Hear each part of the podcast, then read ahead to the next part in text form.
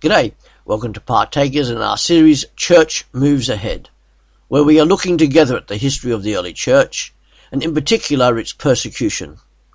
We are taking brief excerpts from an ancient book, Fox's Book of Martyrs. This excerpt is from chapter 2, The Ten Primitive Persecutions, the seventh persecution under Decius, AD 249. Denisa, a young woman of only sixteen years of age, who beheld this terrible judgment, suddenly exclaimed, O unhappy wretch, why would you buy a moment's ease at the expense of a miserable eternity?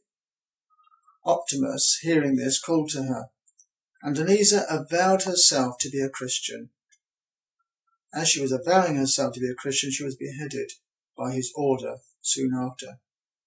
Andrew and Paul, two companions of Nicomachus, the martyr, AD 251, suffered martyrdom by stoning and expired, calling on their blessed Redeemer.